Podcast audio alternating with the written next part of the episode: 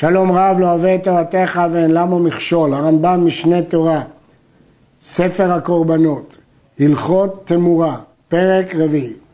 כיצד דין ולדות הקודשים? ולד שלמים ובלד תמורת שלמים, הרי אלו כשלמים, והן עצמם כשלמים לכל דבר, דינם כמו דין השלמים.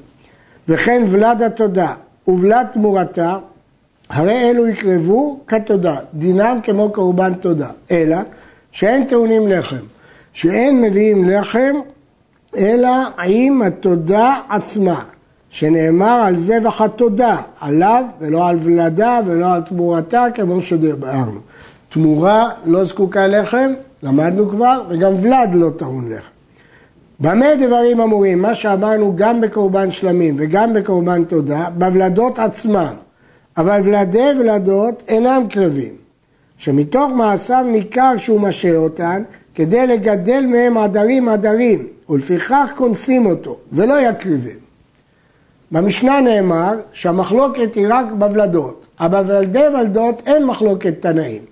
והאמוראים נחלקו מה פירוש שאין מחלוקת תנאים. האם לפי כולי עלמא אפשר להקריב על די ולדות, או לפי כולי עלמא אי אפשר להקריב על די ולדות. ונפסקה ההלכה שלפי כולם אי אפשר להקריב על די ולדות. ונאמרו שני טעמים בדבר. והרמב"ם כתב את הטעם שמתוך מעשיו ניכר שהוא משהה אותם כדי לגדל מהם עדרים עדרים. ומה יש? יש שני חששות. הרמב"ם בפירוש המשנה מביא חשש שהיות והוא יגדל אותם עדרים עדרים, הוא עובר על איסור בל תאחר. רש"י אומר שחשש אחר, שמא יבוא להשתמש בהם וייכשל בשימוש בקודשים. ולכן כונסים אותו ולא יקריבם. בגמרא נאמר הדין הזה עוולת שלמים, לא עוולת תודה. להפך, לגבי ולד תודה יש משנה מפורשת, ולד תודה, ולדן וולדי ולדן עד סוף כל הדורות האלו כתודה.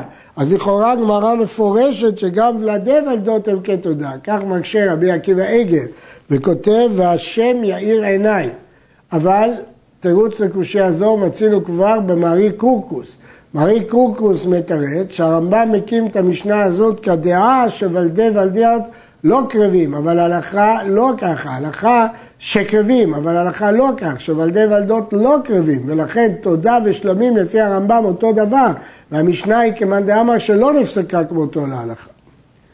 ולד החטאת ימות, ואין צריך לומר ולד תמורתה. אחת מחטאות המתות ולד חטאת מכיוון שהיא לא הופרשה לשם חטא. השוחט את החטאת ומצא בה בין ארבעה חי. יש כאן כמה גרסאות. יש גרסה ברמב"ם בין ארבעה, והכסף משנה העיד שזוהי הגרסה הנכונה. יש גרסה שמביא אותה פה מרי קרוקוס בין שמונה, ויש גרסה בין חמישה, אבל הגרסה הנכונה היא בין ארבעה. מדוע בין ארבעה נפרש בהמשך. אז אם הוא מצא בין ארבעה חי, הרי זה נאכל כבשר החטאת, שוולדי הקודשים בימי מן קדושים. יש מחלוקת בגמרא, ממתי הוולדות קדושים? ממעי אימם או משעה שהם יוצאים, בהווייתן הם קדושים. הרמב"ם פסק כדעת רבנן שבימי אימם הם קדושים, ולכן הוולד הזה שהוא חי הוא כמו האימא שלו, אם האימא שלו חטאת הוא כמו רגל שלה, גם הוא חטאת.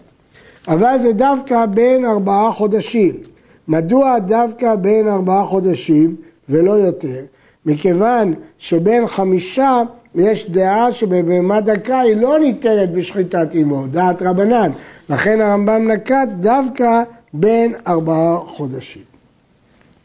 ולד תמורת האשם, ולד ולדה עד סוף העולם, יראו עד שיפול בהם מום וימכרו ויפלו דמיהם לנדבר. הכלל הוא כל שבחטאת מתה, באשם רועה.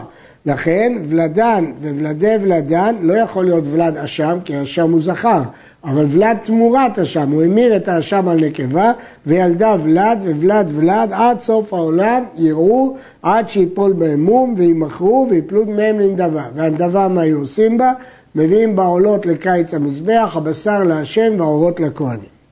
ואם ילדה זכר אחר שהקריב אשמו, הוולד עצמו יקרב עולה. מקריבים את הוולד בעצמו לעולה. הראב"ד חולק ואומר שאין לזה שורש, כי זה לא שונה ממפריש נקבה לעולה וילדה זכר, שהרמב"ם עצמו כותב שיראה ויביא בדמיו עולה. מדוע אם כן פה אבלת עצמו קרב עולה? הכסף משנה מתרץ את הקושייה הזאת בשם מארי קורקוס, שהמפריש נקבה לעולה, עיקר הקדושה אינה קרבה. אז כיוון שהאם לא קרבה, גם הוולד לא קרב. אבל ולד תמורת האשם, עיקר הקדושה היה זכר וקרב. אז התמורה לא קרבה, אבל הוולד תמורה היא קרב עולה. הפריש נקבה להאשמו וילדה, במקום זכר הוא הפריש נקבה, תראה היא ובנה, עד שיפול בהם מום וימכרו ויביא בדמי שניהם אשמו. ואם כבר הקריב אשמו, יפלו דמיהם לנדבה. כאן הסיבה פשוטה, כי מראש הקדושה לא חלה על הנקבה. ולד תמורת העולה, עולה היא זכר, אז אין לעולה ולד, אבל לתמורתה הוא המיר אותה על נקבה והיא הוולד. ולד ולדה עד סוף העולה מראה אלו כעולה, והם עצמם יקרבו עולה. כיוון שהקדושה חלה על העולה, אז הם עצמם יקרבו עולה. הפריש נקבה לעולתו וילדה, פה הקדושה לא חלה המקורית, אף על פי שילדה זכר, יראה עד שפול מומו ויביא בדמיו עולה. מדוע הוא עצמו לא יקרב עולה? כיוון שקדושה לא חלה עליו כי הוא היה נקבה לעולה, ונקבה לעולה אין קדושה מקורית של קורבן, כי אין נקבה עולה. כבר ביארנו בהלכות מעשה הקורבנות שכל מקום שאנו אומרים יפלו לנדבה הוא שייתן המעות לשופרות שהיו במקדש שביארנו כמה הם בשקלים, 13 שופרות ובדין מקריבים באותם המעות עולות נדבה ונזקיהם משל ציבור ואינם טעונים שמיכה אבל מקום שנאמר הוא עצמו יקרב עולה, או יביא בדמיו עולה, הרי זו טעונה שמיכה ומסחריה משלו. הרמב"ם מבחין בין מקרים שנדבה, שגם כן קרב עולה, לבין אם הוא אמר יקרב עולה, יביא בדמיו עולה. מהי נפקא מינה? כאשר אומרים שזה נדבה, מביאים עולות, אבל נזקיהם משל ציבור ואינם טעונים שמיכה. אבל כשאומרים יביא עולה, או יביא בדמיו עולה, זה טעונה שמיכה ודמיה משלו. ולד המעשר, מעשר בהמה שילדה ולד, וולד תמורת המעשר, וולד תמורת הבכור, ולדות דודותיהם עד סוף העולם. במעשר זה יכול להיות או ולד של המעשר או ולד של התמורה, כי מעשר היא גם נקבה, אבל בכור הוא רק זכר, אז זה יכול להיות רק ולד של התמורה. עד סוף העולם האלו לא יקרבו אל האירוע עד שיפול באמון ויאכלו כבכור כמעשר שנפל באמון. מדוע? כי הבכור הוא פטר רחם, אי אפשר להקריב ולד בתור פטר רחם. ומעשר הוא עשירי קודש, מה פתאום שהוולד יהיה לו דין של עשירי קודש? לכן הם יראו עד שיפול באמון. ולדות תמורת הבכור לכהן, כמו שהבכור עצמו הולך לכהן, גם הוולדות שלו. ולדות מעשר תמורתו לבעליו, כי מעשר בהמה אין לכהן בו כלום, אלא לבעלים, אז גם הוולדות שלו לבעלים. ולד תמורת הפסח, כתמורת הפסח. אם הייתה עמו קרבה שלמים, שמותר הפסח קרב שלמים, ולדי קרב שלמים. ואם היה דינה שתימכר ויביא בדמיה שלמים, הוולדה נמכר ויביא בדמיו שלמים. הפריש בקיבה לפסחו וילדה, או שהפרישה מעוברת, היא וולדה יראו עד שיפול בהם מום ויביא בדמיהם פסח. ואם נשארה נקבה זו עד אחר הפסח, או שילדה אחר הפסח, תראה היא וולדה עד שיפול בהם מום ויביא בדמיהם שלמים. ולדות הקודשים שיצאו דרך דופן, הם לא נולדו לידה רגילה, או שילדו טומטום ואנדרוגינוס וכליים וטרפה, הרי אלו ייפדו ויביא בדמיהם קורבן הראוי להביא בדמי ולד של זו. כן, הרמב"ם כותב שייפדו. הרעב"ד, בפירושו לתורת כהנים, טוען שלפי מי שאומר שוולדות קודשים בימי אימם הם קדושים, אז למה יוצא דופן נפסל? מה אכפת לי איך הוא נולד? הרי בימי אימם הם קדושים. והרי הרמב"ם פסק שוולדות הקודשים במאיו הם קדושים. אז מדוע פה הוא אומר שדרך דופן ייפדו? לגבי הדין של טומטום אנדרוגנוס, לא כתוב בפירוש, כתוב לא קדושים ולא מקדישים, ומשם אפשר ללמוד את זה. ולד בעלת מום, הרי הוא כבלד התמימה לכל דבר, ויקרב כראוי לו. האבא שלו, אימא שלו, היא בעלת מום, אבל הוא לא בעל מום. אז אם הוא לא בעל מום, אפשר להקריב אותו כמו שראוי לו. קדשים שהפילו נפל או שליה ייקברו, כי סוף סוף הם באו מקודשים, והרי הם אסורים בהנייק בכל הקודשים. המשנה את הקודשים מקדושה לקדושה, עובר בלא תעשה, שנאמר בבכור, לא יקדיש איש אותו, הרי הוא קדוש, מה זה לא יקדיש איש אותו? שלא יעשנו עולה או שלמים. אז רואים שאסור לשנות מקדושת בכור לקדושת עולה ולא לשלמים. והוא הדין לשאר הקודשים. מבכור לומדים בניין אב על כל הקודשים, שאין משנים אותם מקדושה לקדושה. נקדשת לשם קורבן אחד, אתה לא יכול להסב אותו לקורבן אחר.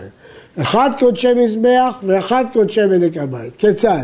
אם הקדיש לבדק ההיכל, לא ישנה לבדק המזבח. וכן כל כיוצא בזה, ואין לוקים עליו זה. הרעב"ד חולק, ואומר, מה זה משנה? קודשי בדק הבית זה כסף, זה כולו אחד, זה לא קדושת הגוף. ולכן למה אסור לשנות? אבל לשון המשנה היא שאין משנים מקדושה לקדושה, אחד קודשי מזבח ואחד קודשי בדק הבית. לכאורה פשט המשנה כמו דברי הרמב"ם.